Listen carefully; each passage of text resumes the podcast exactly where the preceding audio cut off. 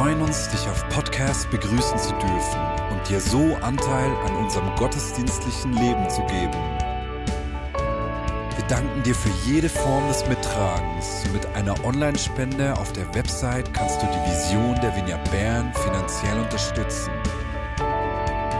Wir wünschen dir viel Inspiration beim Hören der Botschaft und Gottes Segen.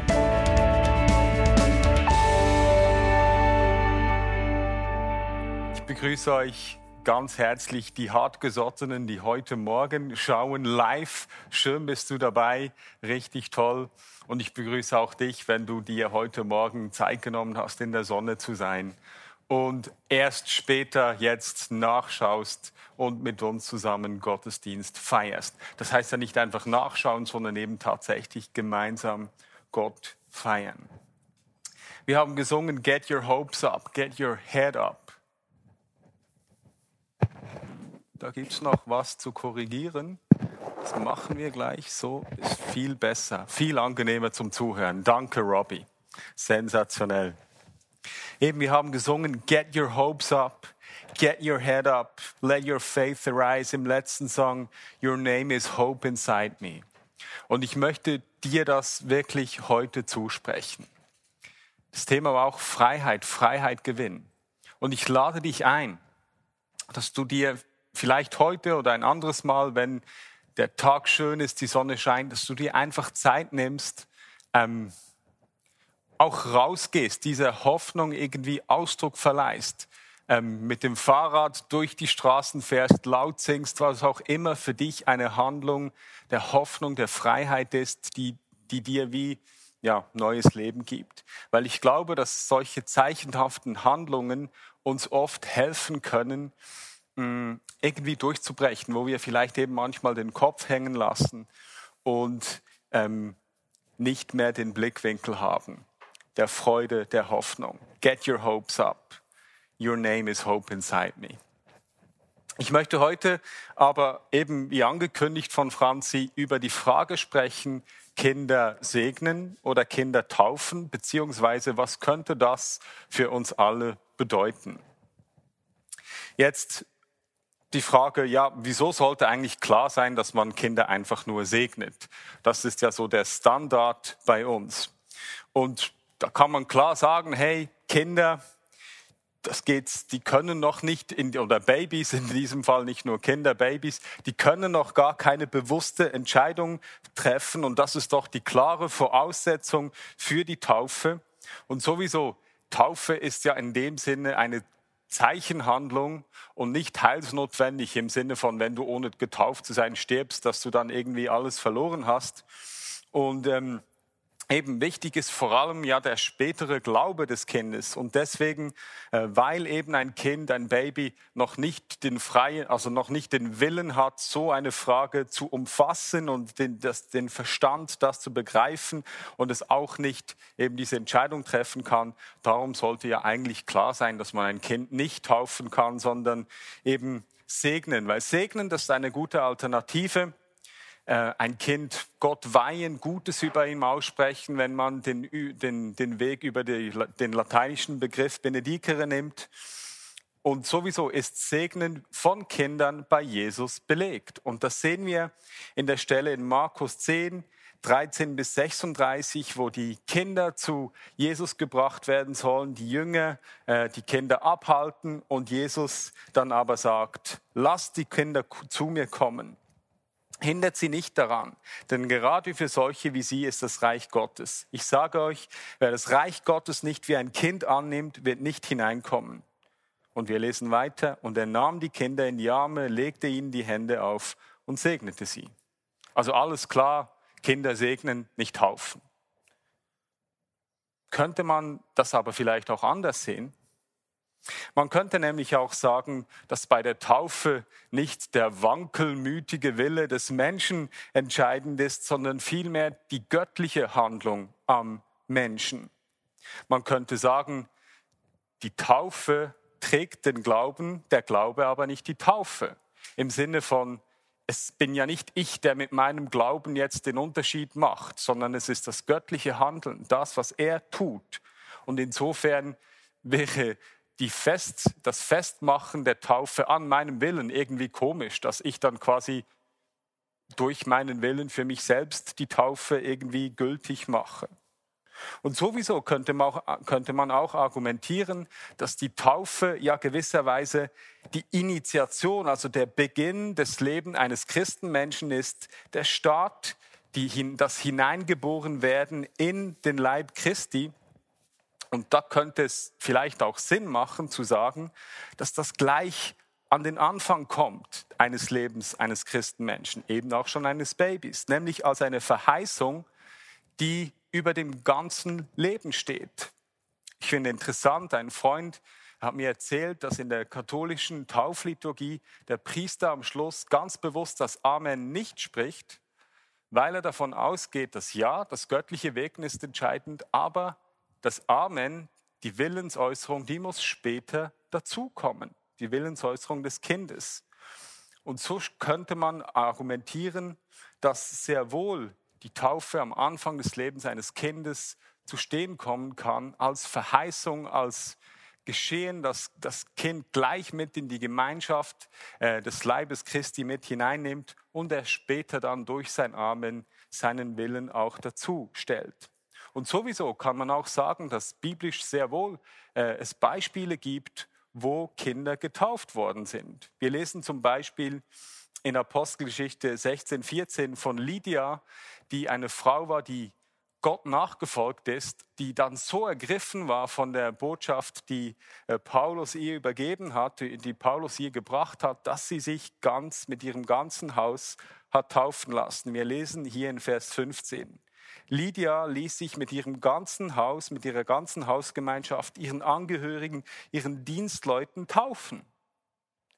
Also ein Beispiel offensichtlich, wo die Entscheidung einer Frau dazu geführt hat, dass ein ganzer Haushalt getauft worden ist. Und man könnte auch argumentieren, dass die Frage der Taufe so neu war, also das, die Geschichten, die wir im Neuen Testament lesen, die gehen ja immer so, dass jemand die ganze Geschichte von, von Jesus und die Bedeutung noch nicht gekannt hat und in dem Moment eine Entscheidung gefällt hat und sich taufen lassen hat. Aber wir hören keine Geschichten davon von jemandem, der eben vielleicht schon länger mit Jesus unterwegs ist und wie er dann mit seinen Kindern umgegangen ist. Insofern kann man biblisch äh, vielleicht auch nicht ganz klar erschlüsseln, wie das jetzt genau zu sein hat.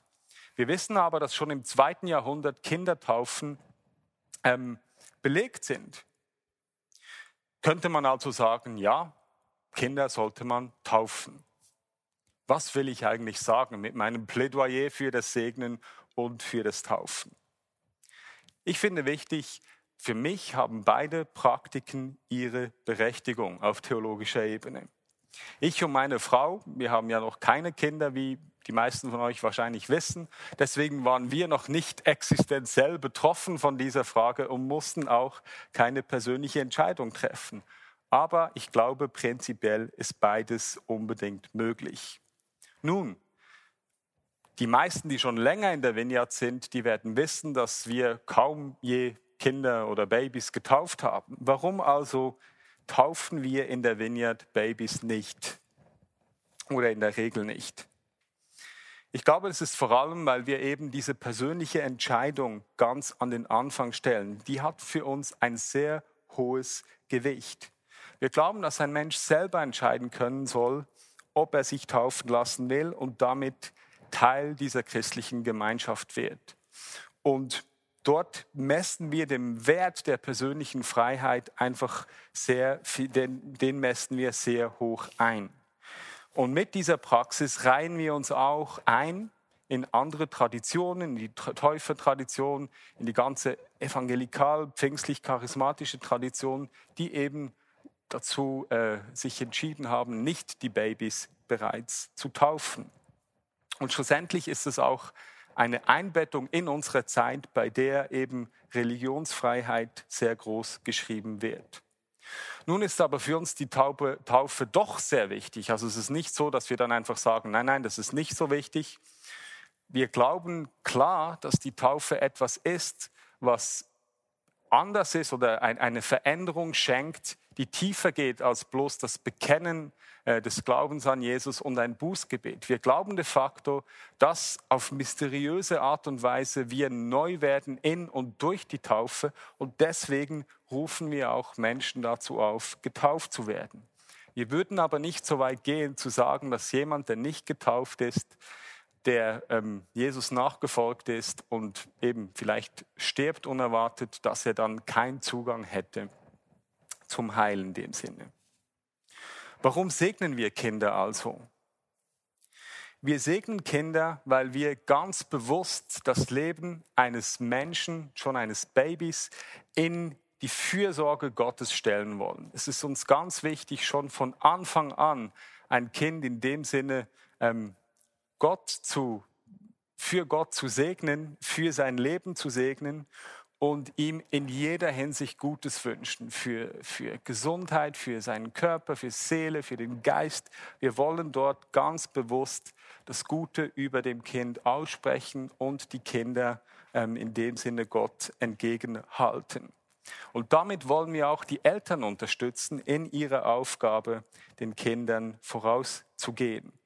Und indem wir, wie wir heute äh, später am Nachmittag, beziehungsweise wenn du am Abend zuhörst, wie wir heute früher äh, gemacht haben, wollen wir Kinder eben auch öffentlich segnen. Und indem wir das tun, heißen wir sie auch äh, willkommen in unserer Gemeinschaft und geben ihnen Wert.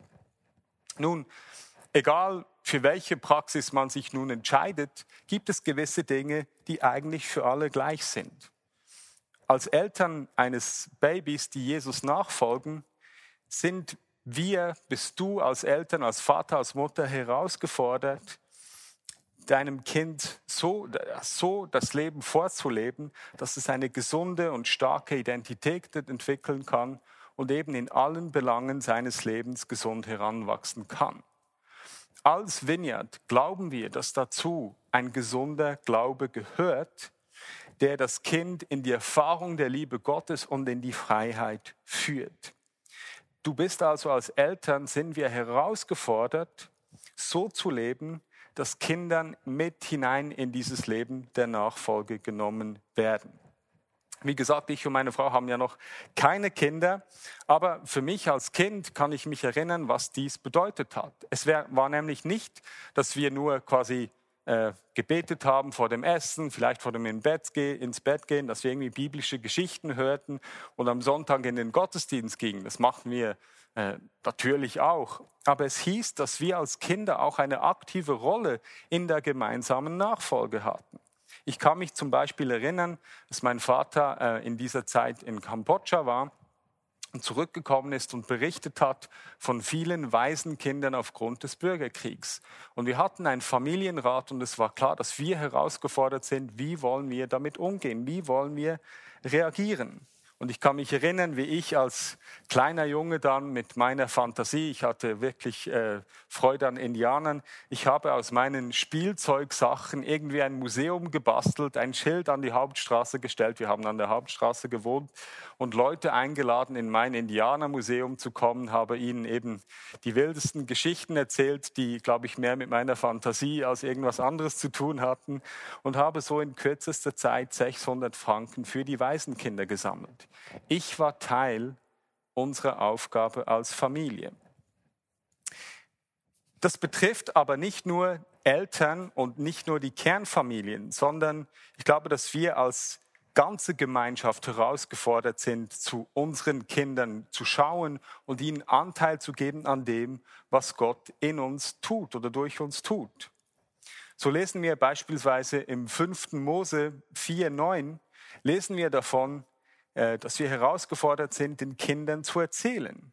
Hütet euch bloß davor, etwas von dem, was ihr gesehen habt, zu vergessen. Ja, erinnert euch euer Leben lang daran und erzählt es euren Kindern und Enkeln weiter. Jetzt, dieser Text bezieht sich vor allem darauf, wie Gott das Volk Israel aus Ägypten herausgeführt hat. Das ist die Grundlage. Sein Heilshandeln an diesem Volk. Und die Folge war dann der Bund, den sie geschlossen haben. Also am Anfang steht Gottes Heilshandeln und erst dann kommt die Frage, wie können wir leben und in diesem Bund zu bleiben. Und ich glaube, das ist eine Aufgabe, die an uns alle gilt, dass wir so leben als Gemeinschaft, dass Kindern erleben, dass Gott ein guter Gott ist, der auf uns zukommt, einen ersten Schritt auf uns zumacht und ihnen dann zu helfen, wie ein Leben, neutestamentlich gesprochen, in der Nachfolge Jesu, ein Leben, das eben in diesem Heilsraum bleibt, wie das aussehen kann. Und das geht eben nicht nur Paare mit Kindern an, sondern genauso auch Singles oder auch äh, wie zum Beispiel mich und Antonia, Paare ohne Kindern. So haben wir uns zum Beispiel bewusst entschieden, Gotti und Gotte, Paten und Paten, Patenonkel und Patentanten äh, Rollen einzunehmen im Leben von Kindern und dort zu investieren. In, diesem, in dieser Rolle haben wir dann auch zum Beispiel ähm, Adventskalender, Höradventskalender gemacht, bei denen wir verschiedene Weihnachtsbräuche äh, erklärt haben und so versucht haben, die Kinder mit hineinzunehmen, was das heißen könnte. Oder ich persönlich habe mich entschieden, mit meinen Neffen zusammen ähm, zu boxen. Zuerst mit, dem, mit Noah, mit dem Ältesten, dann mit Hosea. Einfach um auf Tuchfühlung zu bleiben, äh, auf eine Art und Weise Beziehung zu pflegen, wie sie eben einem Jungen in diesem Alter entspricht. Auf Tuchfühlung zu bleiben und so den Freiraum zu haben, zu teilen, was Gott in meinem Leben tut. So ist die Frage von Kinder segnen, Kinder, äh, Kinder taufen spielt nicht so eine Rolle, aber wir alle sind herausgefordert, zum Segen zu werden und die Kinder mit hineinzunehmen in das, was Gott für uns tut und was es heißt, so zu leben, wie er es, ähm, wie er es vorbereitet hat für uns. Und ich lade dich ein, dass du dir persönlich überlegst, wie kann ich, wie kann ich für Kinder in meinem Umfeld, wie kann ich zu jemandem werden, der für sie nachvollziehbar macht, wie Gott wirkt, dass der so lebt, dass sie daran erkennen können, dass Gott dieser gute, liebende Gott ist und wie Kinder dann Teil von dem Leben, von der Nachfolge Jesu werden können. Überleg dir das, wie du, vielleicht hast du selber Kinder, vielleicht hast du keine Kinder wie ich oder bist du auch Single, aber überleg dir, wie du eine Rolle einnehmen kannst, um auch, unseren kind, auch unsere Kinder mit hineinzunehmen in das Leben der Nachfolge Jesu. Du darfst das auch gerne in den Chat schreiben und ich freue mich dann, die Geschichten im Nachhinein zu lesen. Amen.